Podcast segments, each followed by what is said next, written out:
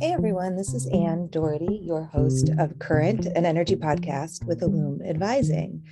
This is the second week in a row that I have the pleasure of listening as a participant like you to our podcast. In this episode, ILLUME principal Mike Lee speaks with Steve Cowell, president of E for the Future, about the infrastructure bill and its impact on helping this country transition to a clean energy economy. Steve starts by sharing his experience starting the Conservation Services Group before tackling various provisions of the infrastructure bill and how it can help the nation to meet the administration's climate goals. We're very excited for this conversation. I'm sure that you'll learn so much from these two. And um, yeah, we'll let you get to it. Hello, everybody. This is Mike Lee with ILLUME Advising. Um, for today's podcast, we are interviewing Steve Cowell, who was um, one of the founders of the Conservation Services Group and is currently the president of E for the Future. And Steve has been involved in the energy efficiency and energy services world. Um, I won't give it away for a long time. And so he has a lot of wisdom and knowledge to share with us. And so we thought we would bring him in today just to hear about sort of what he's been up to and you know, particularly what he's been up to relative to federal funding and the um, bipartisan bipartisan infrastructure bill. So, Steve, um, I guess you know maybe just to start, but like, why don't you tell us about like how you started and founded the Conservation Services Group, and you know why did you start it, and what did you accomplish over your time there? Well, that's that's that's asking for a pretty broad set of information because I I've been doing this for 43 years, so I got a few decades of, of information that I could uh, cast out. But the point is that um, you know, energy energy efficiency was really something that got my passion going in terms of actually started 1979 at the request of the Carter administration during the Iran hostage crisis and I was working in the state government in Massachusetts with for Mike Dukakis, who's the governor.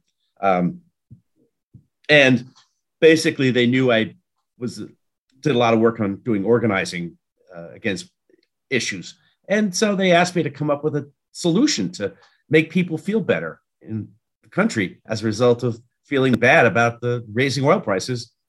So I learned. I went down the hall and learned from the WAP pe- people who were running the WAP program what energy conservation was all about. I didn't know anything about it.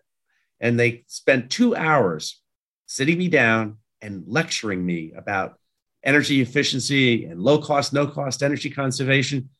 And I was fascinated. And I said, You mean everyone can do this? They said, Yep. I said, Whoa.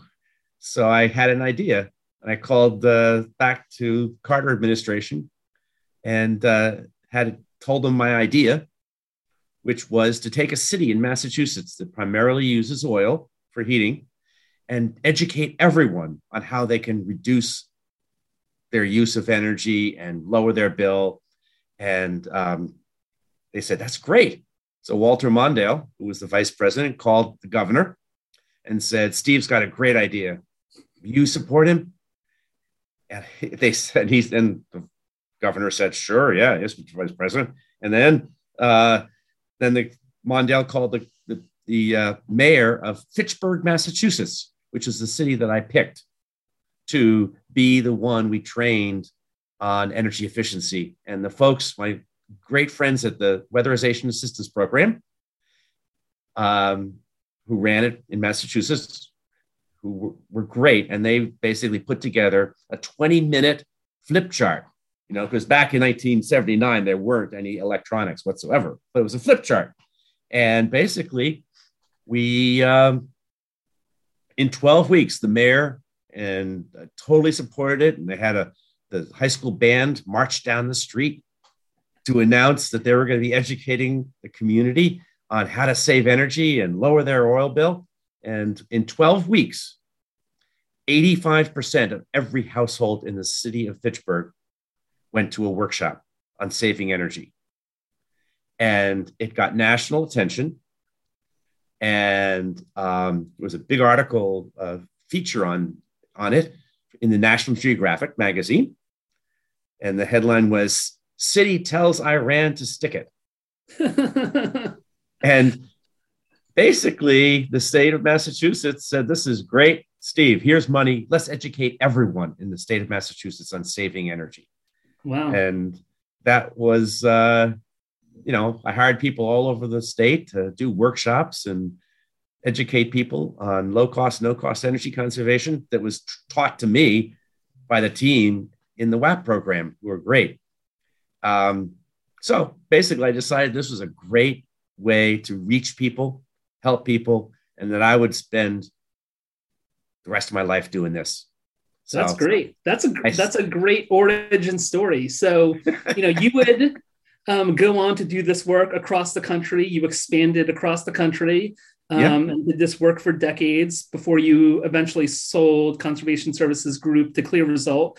And out of that sale, you started E for the Future. Um, tell, tell us about the inspiration for E for the Future and what you're trying to accomplish with E for the Future.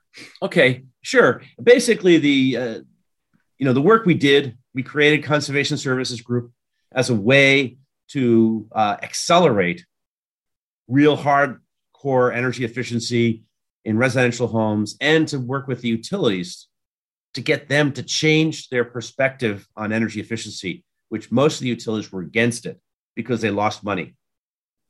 And that was a real, and they quietly told me, we, we don't want to help people save energy because that means we don't get revenue.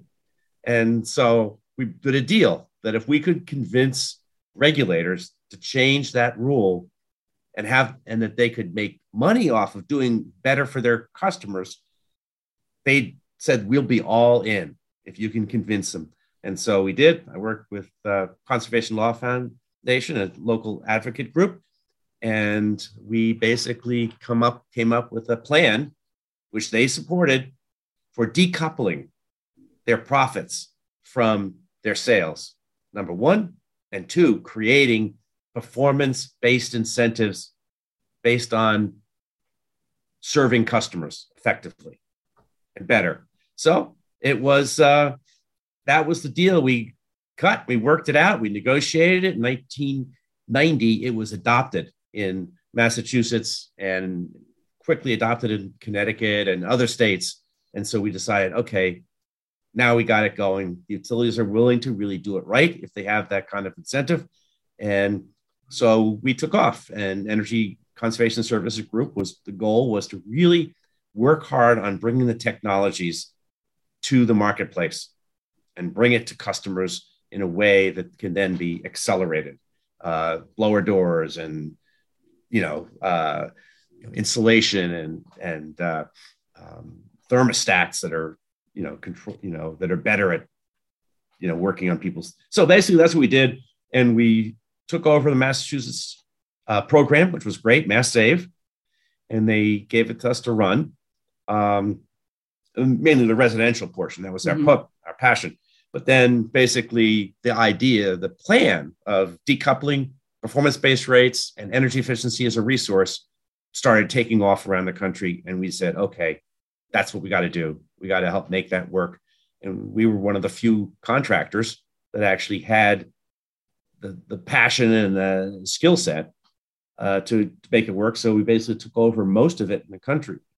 And we ran the energy efficiency in 26 states, which was fantastic. We ended up, uh, but by early 2000s, there were a lot, there were other companies that were doing good stuff, just like we were doing. Every, yeah. You know, CLEAResult was just one of many um, that were, you know, getting into the field and doing it very well. So I decided in 2015 that if we could sell our assets uh, to a company that could do the work, that we would have a bucket of money to help accelerate policy, accelerate technology, and help with innovation um, from you know from our past experience, bringing it in to um, you know the marketplace and getting the marketplace accelerated.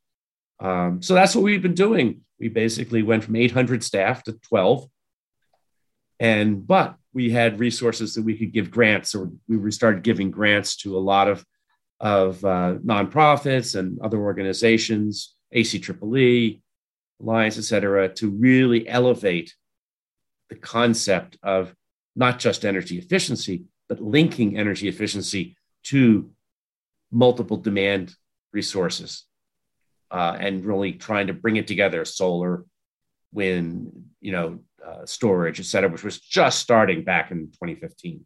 So yeah. that's what we've been doing. We've got some uh, policy work, a lot of policy work in Washington. Um, our policy team uh, that we've hired and working with uh, ACEEE and, and others. Um, so it's been great to pick up where are the problems, what do we need to accelerate, what are the barriers, and how do we remove them and, and move more quickly. Yeah, that's so, great. Uh, that's that's a great mission and uh, very timely for our topic of conversation today, which is the Infrastructure Investment and Jobs Act, more commonly known as the infrastructure bill or the bipartisan infrastructure bill. And I think the hope for the infrastructure bill is really that it will help accelerate the transition to a clean energy yes. economy and help us meet our climate goals. Um, I'm just curious, like, what are the, what do you think are the biggest um, needs in as it relates to clean energy and really making an acceleration happen um, whether it's like technology adoption or policy and you know how can the infrastructure funding help? Like where do you want to see that infrastructure funding de- deployed the most? Well there's two parts to that equation that answer which is number one is the funding has to link effectively the federal funding and the existing state utility, et cetera, funding has to work together. If it does work together, it can dramatically accelerate the work that's being done. And secondly, having doing work that actually brings closer collaboration between the new policy directives uh, in terms of the you know climate carbon goals uh, heavily focused on electrification and then shifting our electric, electric industry to more renewables and basically having electrification of heating, uh, hot water.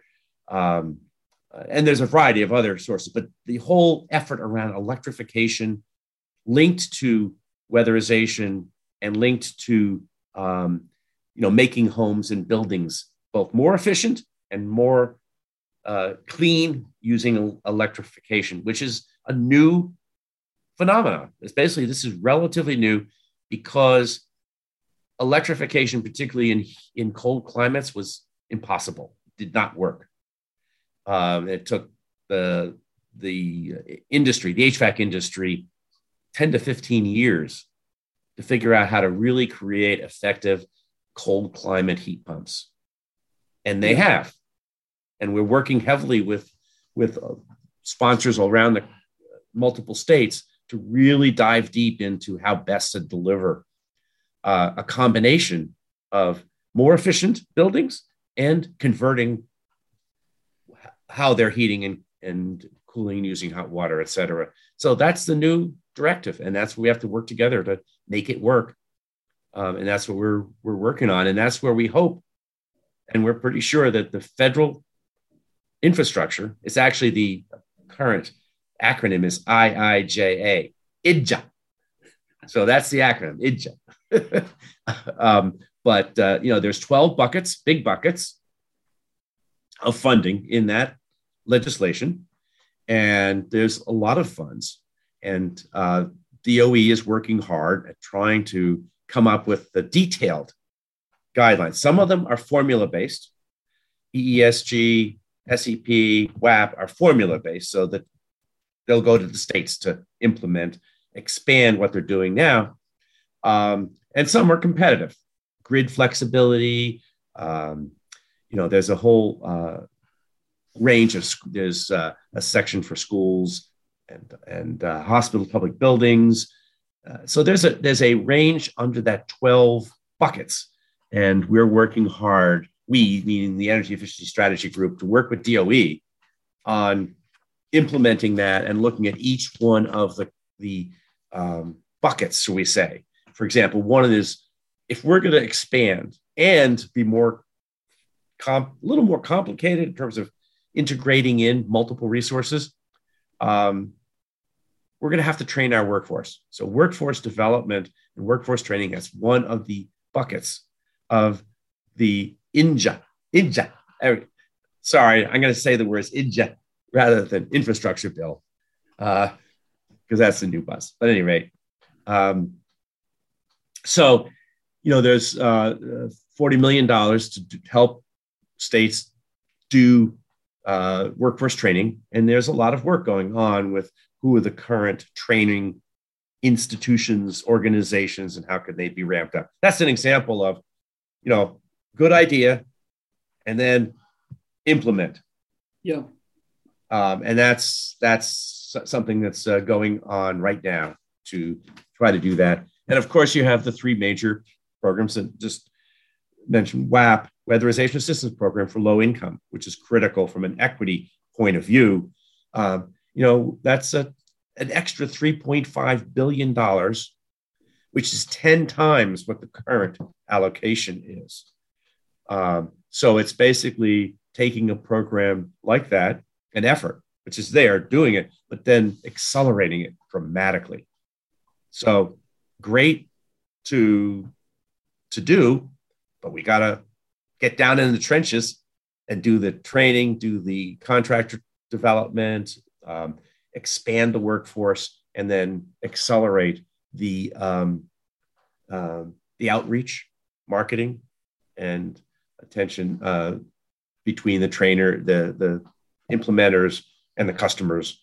And um, and there's also a lot of uh, low income uh, utility programs that are there. So one of the goals, and this is so the big picture that we're working with, educating, working with NASEO, mm-hmm. National, you know, State Energy Office uh, organization, um, you know, to try to help implement that. Um, because I, I don't know, I didn't mention this, but I was one of the primary authors of ARRA in 2008. Uh, and so I helped put that together and create the ARRA legislation in 2008. Um, and then I worked with DOE very closely on implementing it through regional workshops. And that is what I would recommend.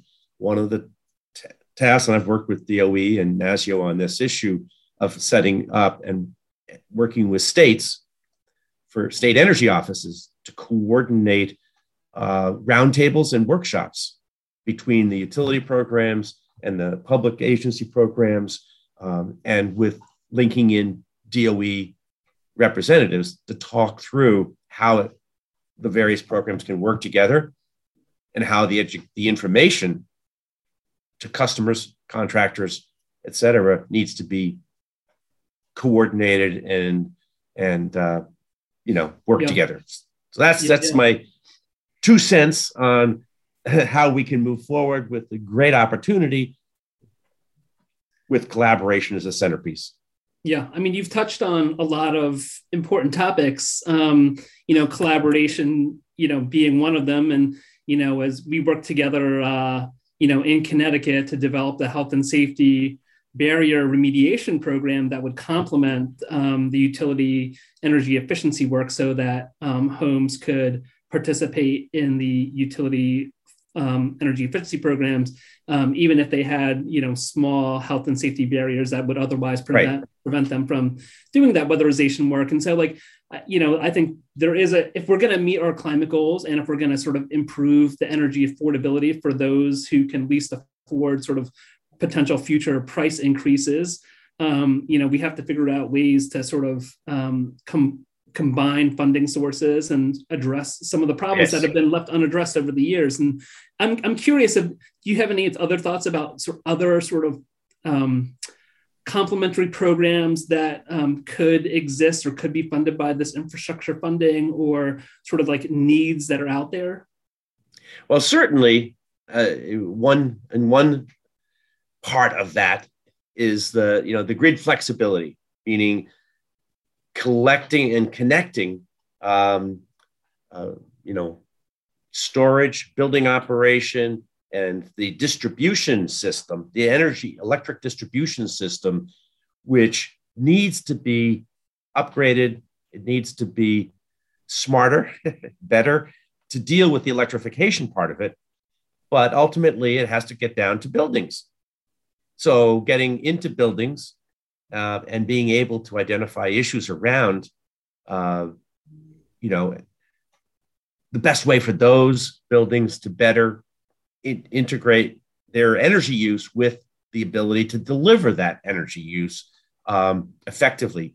Uh, for example, recently in the three year plan in Massachusetts, they've introduced a very aggressive, it's called now active demand management program for residential and commercial buildings. So, as part of the energy efficiency plan and program and outreach to customers around insulating and windows, et cetera, they're also reaching out to incorporate um, better demand management so that the electric system can be better um, equipped to deal with um, the fluctuations in need mm-hmm. around, you know, up north it gets cold and down south it gets hot. So, and that goes back and forth.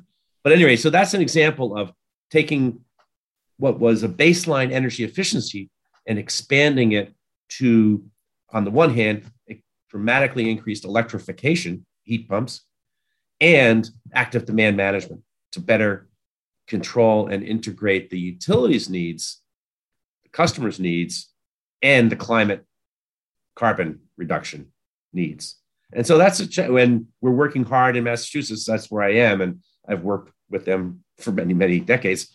And so we're working together to try to do that uh, effectively. And the three-year plan that was just approved and will be impl- you know brought into the field in the next uh, two months uh, will be a good example. And other states should look deeply at uh, what's being done there. And in Connecticut, with your leadership, Mike, you were fantastic at helping.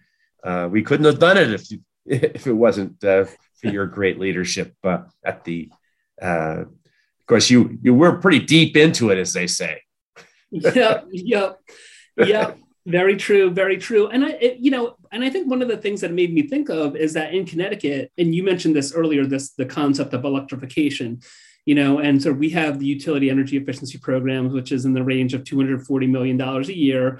Um, but there are statutory constraints on what those funds can be used for, right? In Connecticut, it can right. only be used for conservation and, and load management. And so there's a lot of questions around like, does that statutory language really allow you to use the money for sort of like electrification if it does not also come with conservation and or load management um, right and i think you know potentially like other places who have sort of like statutes or regulations that were put in place in a different era you know might like see the the federal infrastructure bill funding which potentially has more flexibility um, yes. than some of the sort of like the statutory language around these ratepayer funded programs as a way to sort of address policy or climate goals that might not otherwise be addressable through sort of like the you know the ratepayer funded energy efficiency programs um, yeah and so like i think it makes me think about like you know like in connecticut we there's a very specific like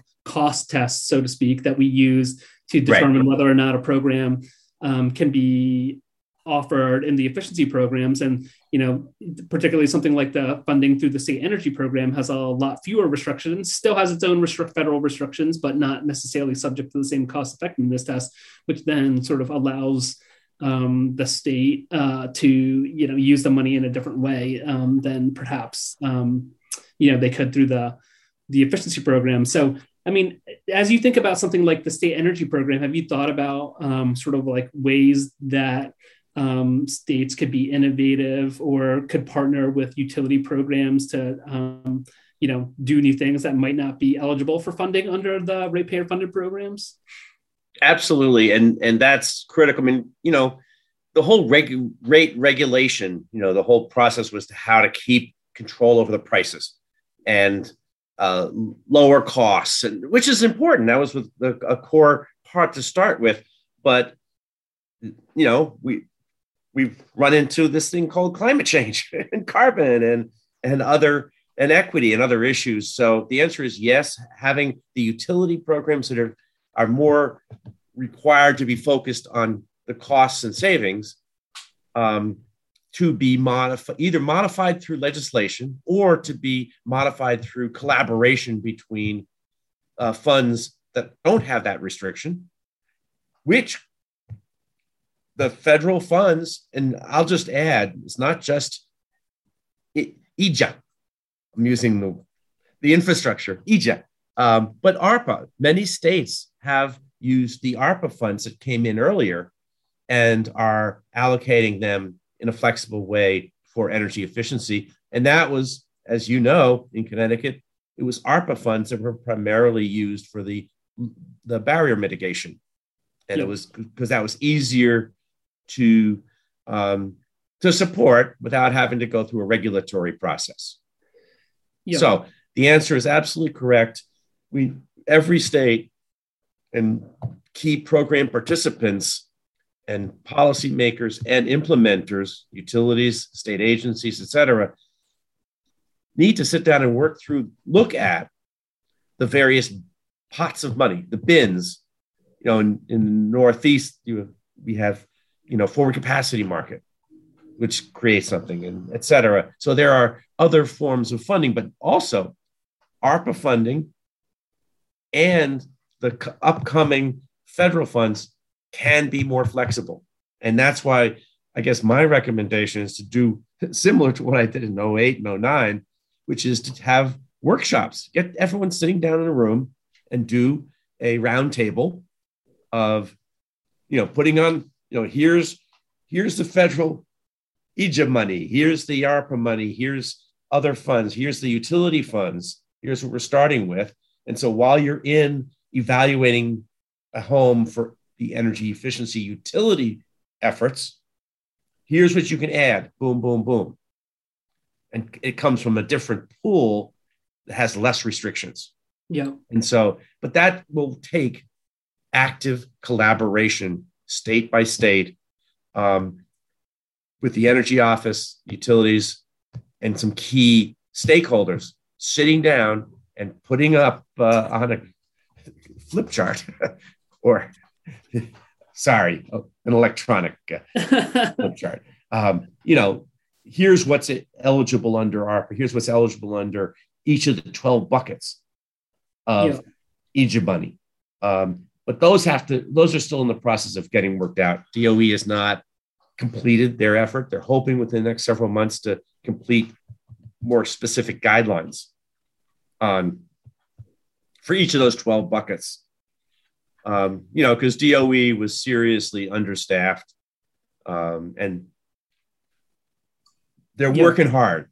Great yeah. team, working hard to pull this off. It'll, but it may take a couple of months to really do it. But that's coming up soon, so people should start talking now about planning for May, June, July. Those yeah, yeah. when we have more specific information on that bucket. Uh, ARPA funds and and the utility and sometimes non-utility uh, funding sources. Yeah, yeah. That's good. That's good. So I want to just double back to a topic that you raised earlier, which is around the workforce. And you know, like I can tell you that when I was in Connecticut, one of the challenges um, is that there was not enough people to do the the residential retrofit work. The people that are yes. doing audits, that are installing the insulation, that are doing the you know weather um, the air sealing and the duct sealing um, and so you know you mentioned that there's 40 million dollars for energy auditor training in the infrastructure bill. Have you seen like you know what comes to mind as you think about like what are successful programs and what are um, successful training operations that could really sort of um, use an injection of money to really scale the number of workers that are entering into the sort of like this residential energy efficiency um, work um, space and or like what else do we need to do to really sort of um, convince people that there are right. opportunities and career opportunities um, to be sort of like a contractor in this residential energy efficiency um, sector well there certainly are you know there's national groups that we we started up uh, 30 years ago, knowing this would be the case. The Building Performance Institute is a very important one. Uh, there's ASHRAE, there's RESNET. There's so there's several existing groups that do training specifically on this topic, but we also need to link those to one of the the goals uh, that's really being developed in multiple states is to work with community colleges and have community colleges set up and, and coordinate with the training infrastructure that's there nationally. But the beautiful part of community colleges is A, they're local, B, they've got people already interested in looking at a career and thinking about their career and having a training session.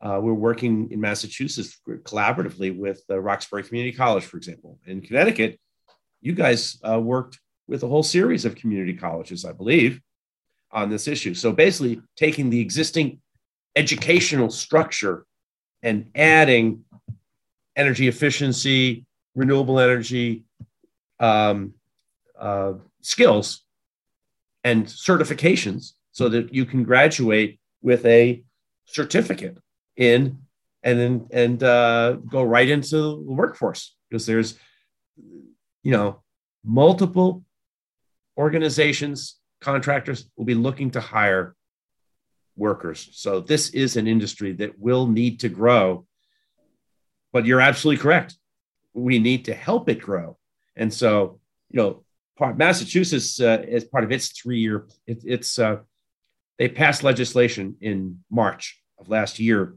a year ago. It's the uh, climate roadmap bill. And they basically said in the legislation, they mandated that $12 million a year go to workforce development. Mm-hmm, mm-hmm. And, um, and that's going to be expanded actually. But so basically, uh, that legislation. So other states need to look at how they can link legislative goals around climate and and um, you know carbon and uh, energy efficiency, et cetera, to workforce development as an integrated strategy. Yeah, yeah, definitely. I mean, I, you know, I think we've been talking as an industry, right, that the clean energy economy is going to produce jobs, you know, in every part of the country for every person. Um, and yeah. you know, and I think in a lot of ways it has delivered, but there's still a lot of opportunity and still a lot of need um, yes. for more people to enter the workforce. And you know, I think one of the things that we sort of like realized in Connecticut is that like most people like in high school or considering or in vocational schools like didn't really have like energy efficiency on their radar screen as as an option. Um, and so you know, I think the solar industry has done a little bit of a better job in terms of like building their workforce. Um, but uh, hopefully um, the residential energy efficiency world can catch up a little bit. Right. And then uh, I hope folks know about our energy efficiency jobs report. E for the future. One of the things we did, we felt just like you just said, uh, Mike, uh, that we need to take a focus on the importance of jobs, careers, etc. So we've been for the last uh, oh, five years um, publishing, and people can go on our website and see the the US jobs report that we break down state by state. And we have the faces of EE, which is we have gone to, to conferences, et cetera, and people have agreed to come up and take their picture and tell and say what their job is like and why they're, you know, positive and feel good about the things they're doing. So the faces of EE and the the jo- annual every year we publish a jobs report by state and by congressional district. So it's really worth looking at. It's there for everyone. yeah, I mean, I, I know that we did a like a like a supplemental Connecticut report that went a little bit farther. And one of the things I really appreciated about the report that um, you know we did in Connecticut and was really spearheaded by the Green Bank, um, the Connecticut Green Bank, was like they would as part of these profiles, it would say this is you know what the job title is this is how much you make and this is like what you do and i think right. like that was like you know i think eye-opening for me it's like oh i didn't know like you can make that much money doing x y and z. And i think like, you know part of it is do we need to do a better job of marketing the career paths and the career opportunities so that you know people are more aware of you know the opportunities that are you know potentially before them should they choose to take that path? Correct. I completely agree with you. And that is part of the uh, you know discussions we're going on now in both internally and with with our allies that says we have to go beyond just data to a marketing strategy um, and uh, you know i think we'll get there but i think that's a state by state strategy but DOE i know is totally in support of this concept and we need to you know their workforce program will help do that. We yeah. hope. I mean we know look we have a lot of work to do. Yeah. We know they care about it and they're in agreement. We have to move the move the needle in terms of yeah. both uh, who's working together where and how. And that's it's coming. It's it's coming down the tracks.